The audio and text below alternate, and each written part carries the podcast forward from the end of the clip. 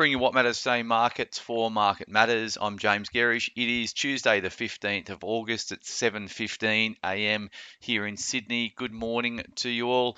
A uh, little bit of a, um, a reasonable session over in the U S market, particularly in the technology stocks that bounce back after a couple of weeks of uh, uh, of, uh, of pullback. Uh, tech stocks were down three point five percent from their highs. Uh, they bounced one point one eight percent last night, uh, led by uh, Nvidia.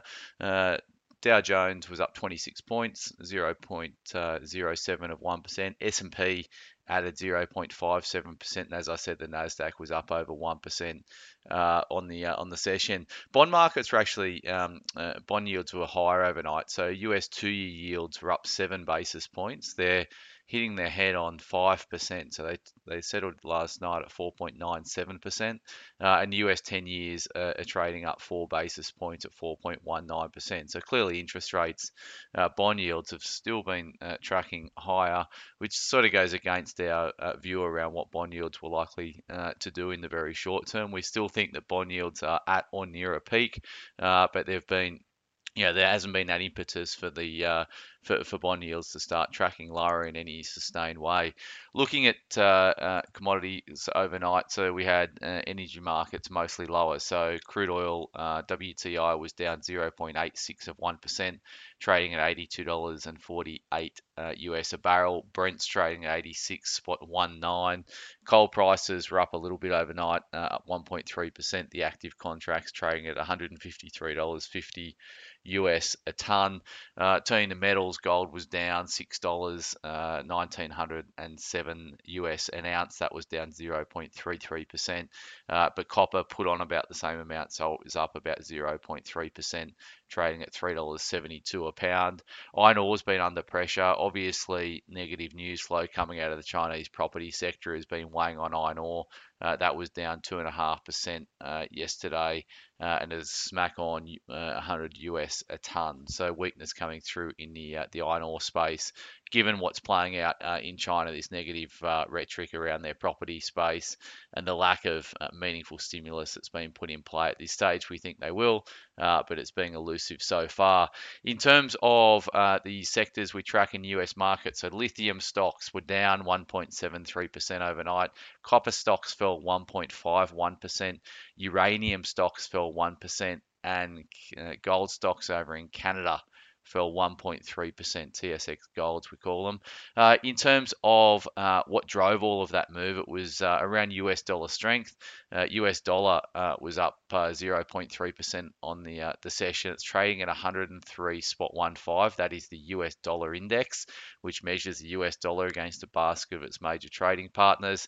So it was back up through one oh three overnight, and that put downward pressure on the Aussie, which is trading at sixty-four point eight five U S cents this morning. Uh, B H P A D Rs were down about one point nine percent uh, on the session. Obviously, weakness in the Aussie dollar will offset some of that. Uh, and S P I futures are pricing a flat open here as reporting season uh, gets uh, really heats up this week, and we've got another big session uh, today. So uh, we'll get onto the company's reporting first of all. So C S L is out with numbers uh, today. Challenger, uh, C G F. Uh, we've got Charter Hall Retail, uh, REIT, C Q R. Cochlear, C O H, Deterra Royalties, uh, D R R, G U D Holdings, G U D, uh, Healthco REIT, which is H C W, Promedicus, P M E, S G Fleet Group, S G F, Treasury Wines, which we own in our uh, you know, flagship growth portfolio. It's been weak, um, uh, but uh, it's been one of our poorer performing performing position, so looking for a uh, less bad result than expected today. So that's T W E, Sims Group, S G M, Seek, again another one uh, in our flagship growth portfolio, or that that has been uh, strong leading into results. That's S E K, uh, and then Computershare, C P U, in terms of uh, rounding out reporting today. Looking at broker moves uh, emanating from yesterday's uh, results. So Bendigo and Adelaide Bank cut to neutral at Citi, nine twenty-five price target. B E N reported F Y twenty-three numbers yesterday that were about a five percent miss at the earnings line. But, you know, uh, reading through the results, I thought they were actually probably cleaner than Um, they have been in recent history. So I thought there was some tentative green shoots coming through in the second half for Bendigo. Uh, Beach Energy uh, cut to sell at City, one fifty-five price targets. Heap of, heap of changes here for Beach. Um, it is being cut to neutral at Goldman's, one seventy price target, raised to buy at C L S A, two dollars, and uh, cut to hold at Morgan's, one sixty. So C L S A is seeing something everyone else is not. Um, call it a one sixties, one sixty-two, one sixty-three consensus price target in terms of those changing recommendations. Car Sales, C A R raised to neutral at Jarden, twenty-five ten. They've been wrong on on Car Sales. Uh, Car Sales had a phenomenal result yesterday. Uh, it was up seven percent on the session. Uh, G P T Group raised to overweight at J P Morgan, four dollars eighty price target. G W A Group raised to outperform at Macquarie, two thirty price target, uh, but it's been cut to a accumulate at C L S A, two dollars twenty-five price target. J B Hi-Fi cut to hold at Morgan's with a forty-nine dollars price target. They had a good result out yesterday, J B Hi-Fi, beat in terms of earnings, uh, but their guidance, well, their trading update at the first part of F Y twenty-four was um, showed a little bit of softness playing out in that result. Uh, looking at uh, economic data across your ticker today, so we've got at eleven thirty a m this morning, we've got some wage price index data.